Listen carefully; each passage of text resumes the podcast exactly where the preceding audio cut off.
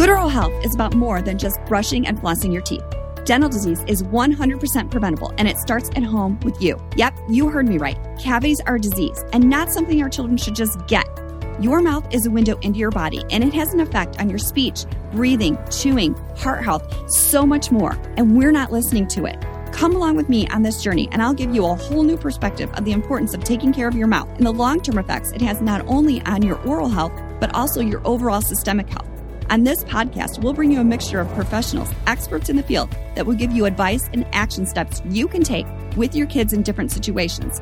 We're also going to have moms, dads, caregivers just like you having the same struggles that you are because together we can make a difference and help keep our kids healthy. Because a healthy mouth is a healthy body and a healthy life. And it all starts with you. Welcome back to the Healthy Mouth Movement Podcast. Today, we're going to talk about the five cycles of sleep. Do you have a hard time sleeping, falling asleep, or lie awake at night worrying about getting enough sleep? You're not alone. We're in the middle of a sleepless epidemic, which has potential to damage people's health, productivity, and happiness. If everyone in the US who sleeps fewer than six hours a night got six to seven hours, there would be a $226 billion boost in the economy just from getting an extra hour or two of good sleep. Think about that. That's crazy that if we slept longer, we'd be more productive. Sleep is a vital basic need during which important processes in the body are completed. While we're sleeping, our body repairs and regenerates. It also stabilizes our immune system, repairs cells, and processes the day's information, setting it into long term memories while we're sleeping. Development and function happen during sleep. Sufficient and healthy sleep is essential to our well being, important for our recovery and performance. Sadly, restful sleep does not occur naturally. Many people around the world suffer from sleep disorders that not only massively inhibit our quality of life, it can also lead to health problems.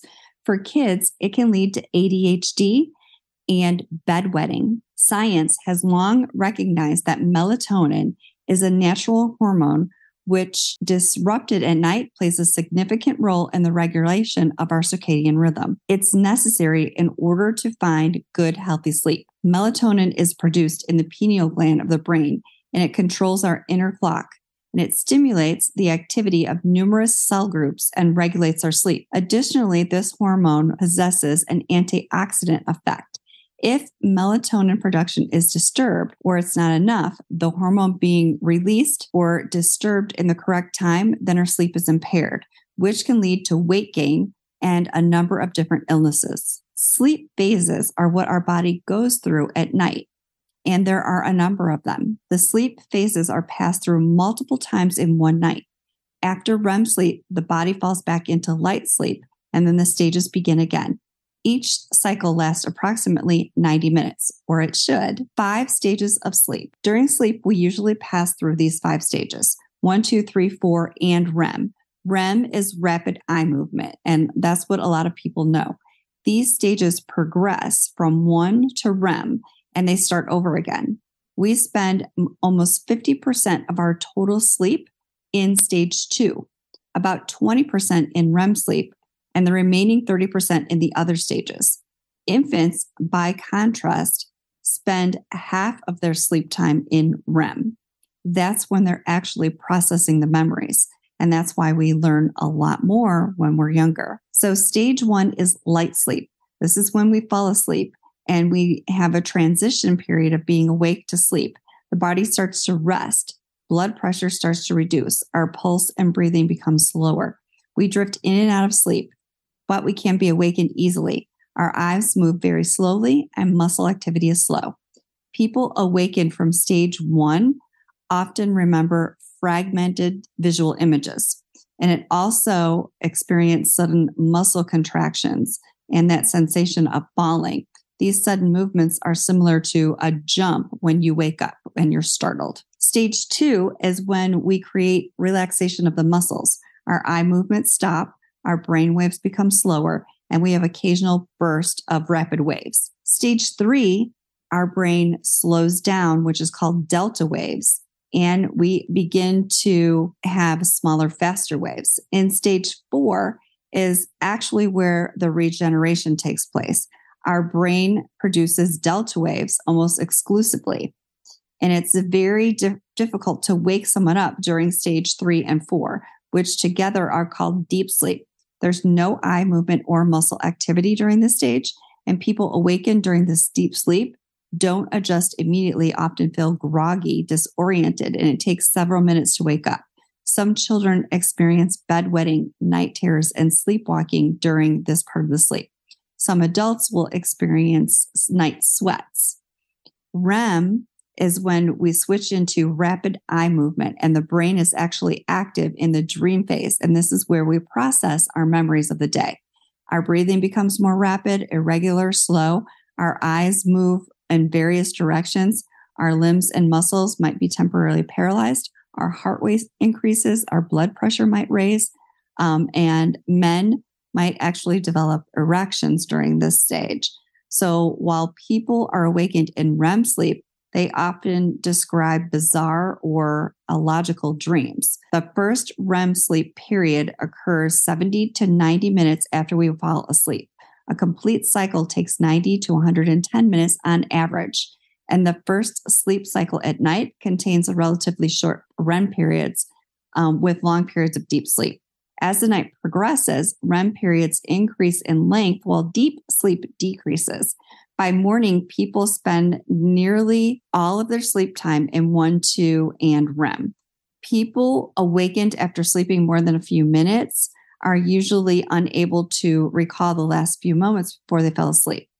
This sleep is related to amnesia. If someone forgets telephone call conversations they had in the middle of the night, it also explains why they might don't remember their alarm going off in the morning, they go back to sleep and turn the alarm off. Dreaming and REM sleep, typically more than two hours each night, is spent dreaming. Scientists don't know much about why we dream. Sigmund Freud, who created um, and influenced the field of psychology, believed that dreaming was the safety value for the unconscious desires. The strange experiences we call dreams occurred mostly during REM sleep. REM sleep begins with signals from the area of the base of the brain called the pons. The signal travels to the thalamus and then goes to the cerebral cortex. The outer layer of the brain is responsible for learning, thinking, and organizing information. The pons also sends the shut off to the neurons of the spinal cord, causing temporary paralysis and the limbs. Sometimes interferences with this um, people actually begin to act out their dreams. Although it's rare during REM sleep, um, people might have sleep behavior disorder, and people can dream about um, things and they can actually feel like it was actually happening in their dream. REM sleep stimulates the brain regions for learning. Like deep sleep, REM sleep is associated with increased production of proteins. One study found that REM sleep learning, you could actually retain certain skills. People who were taught a skill and then deprived of sleep could not recall what they learned um, coming out of the sleep. So, sleep and memories are very much interconnected. Sleep is also influenced by food, medications, chemicals, and temperatures. The lower the temperature in the room, the colder it is, the better you're going to sleep. The warmer it is, it's going to actually disrupt your sleep. Since sleep and wakefulness are influenced by different neurotransmitters and signals in the brain, foods and medications can change the balance and whether we feel alert or drowsy and how we fall asleep. So, caffeinated drinks, alcohol, diet pills, decongestants, they can also cause insomnia and inability to sleep. And many antidepressants suppress REM sleep. Heavy smokers often sleep very lightly and have reduced amounts of REM. They also tend to wake up three to four hours um, because they're actually having nicotine withdrawal. So many people who suffer from insomnia um, try to solve problems with alcohol to help them sleep better. While alcohol does help you fall asleep, it keeps you in a light sleep and you are robbed of that REM sleep when you've been drinking. Um, and I know that even though I go to sleep better when I drink, a few hours in, I wake up and I don't sleep as well. So I definitely feel this when I've been drinking. And um, I wake up feeling very tired and achy if I've had something alcoholic or caffeinated. So I try to stay away from that because um, you definitely can be awakened easily during those lighter stages. People lose some ability to regulate body temperature during REM sleep too. So you can be abnormally hot or cold in the environment, and that can also disrupt your sleep. I know that if I'm cold, I have a hard time falling asleep.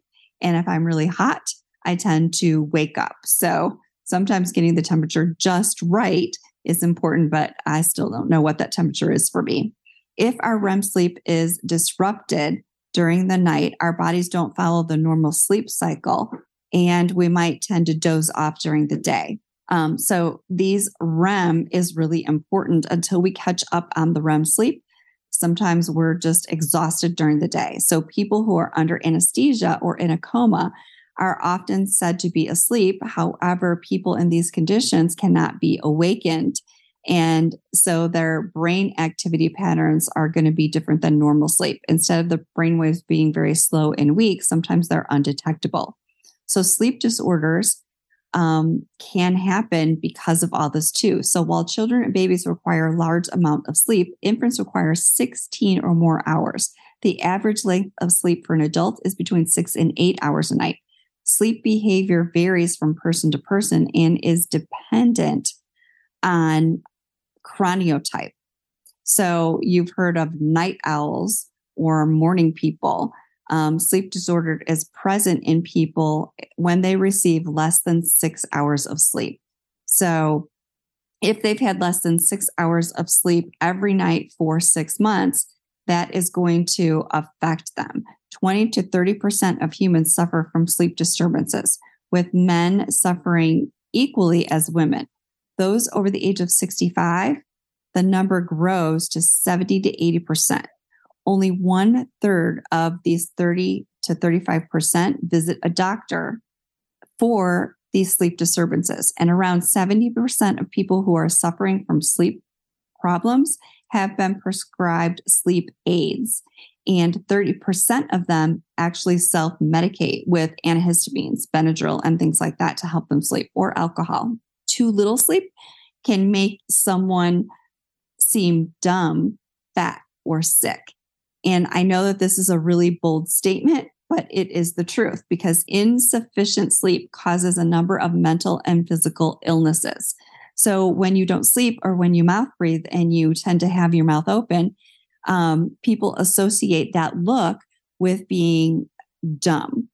And um, it's just a fact that if someone looks at someone with that open mouth posture, they don't seem to be as intelligent. And people tend to be uh, more overweight because when you're not sleeping and you're getting kicked out of that cycle, it increases your cortisol, which, which makes it difficult for you to lose weight. And if you're not getting enough sleep, it can actually bring cancer on because your cells are mutating and changing differently. So it can make you sick and it can increase diabetes. So sleep is really, really important. It can also affect your memory. What we learn during the day is solidified when we sleep. And that's when we have memory consolidation. So people who suffer from lack of sleep will have decreased memory capability and it actually increases Alzheimer's. Numerous studies have found this to be true sleep disorders contribute to limited memory, leading to forgetfulness, difficulty concentrating, and overall reduction in performance. Like I mentioned, also, it has an effect on weight. People who don't sleep enough are increased risk for obesity. Lack of sleep means we're awake longer. It leads to poor habits, watching TV, playing on the computer, moving around a lot less, um, craving sugar, going to the refrigerator for a late night snack, usually an unhealthy snack. And um, a lot of times it's foods that are high in calories. So then people will sleep less because now your stomach is digesting instead of sleeping. So, a lack of sleep can lead to increased appetite, which leads to increased weight gain. Hormone changes are triggered, and people missing sleep are affected by this. So, even if we don't eat too much, um, but we eat more at night, and those calories ingested are less likely to have be saved as fat. So it has an effect not only on your weight, but it also then can affect your mental health because you're not getting enough sleep. You're not so serious with the expressions. You're tired, you're irritable, you have a lack of motivation, mood swings, and then it can cause hallucinations and depression because you're not functioning well when you're not getting enough sleep. So it actually makes the brain a little more unstable due to insufficient sleep. And then if you're predisposition for mental illness, that's going to be even more affected because now you can't focus.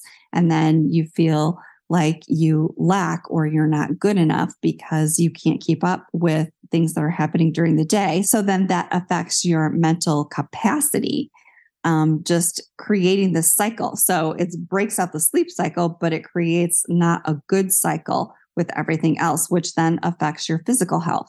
So too little sleep has negative consequences on our immune system because now we're not resting and repairing. It encourages the development of illness and it can take on forms like cold, flu, cancer, and things like this.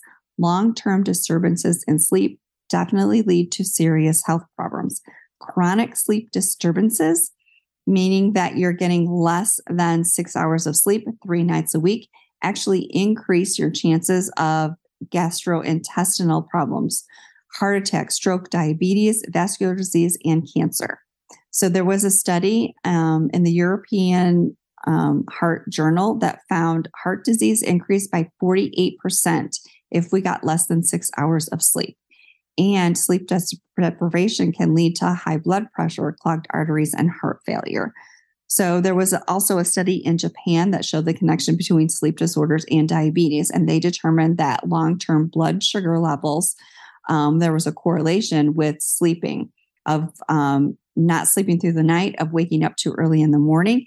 And they suspected that poor sleep caused the release of stress hormone cortisol, which um, favored the development of diabetes. So, last but not least, insufficient sleep can trigger cancer. People who um, have sleep disorders tend to shift work and they have a high risk. In 2007, the International Cancer Research Center um, and the World Health Organization classified nightly shift workers being more prone to um, cancer. So, this heightened risk of cancer were found in hospital personnel, flight attendants, people who were permanently um, displaced and awake um, due to artificial light because they were kicked out of the normal circadian rhythm, which was we go to sleep when the sun goes down, we wake up when the sleep comes up. So when you're opposite, it affects that circadian rhythm which is not natural to how our body was meant to sleep. So, health supporting quality sleep involves the five cycles of sleep that repeat throughout the night. So, in today's fast paced, always connected world, it becomes harder to get that good night's sleep and for our body to rest and restore. Insufficient sleep cycles hold serious consequences to productivity, cognitive function, and overall health. So these stages are going to be really, really important to having sufficient sleep. Um, and during this period of slower function, we are not getting that full cycle. Um, and then we're not getting the full wakefulness because we haven't had good sleep. So, deep sleep is going to be really important. REM sleep is going to be really important for our memories and emotions.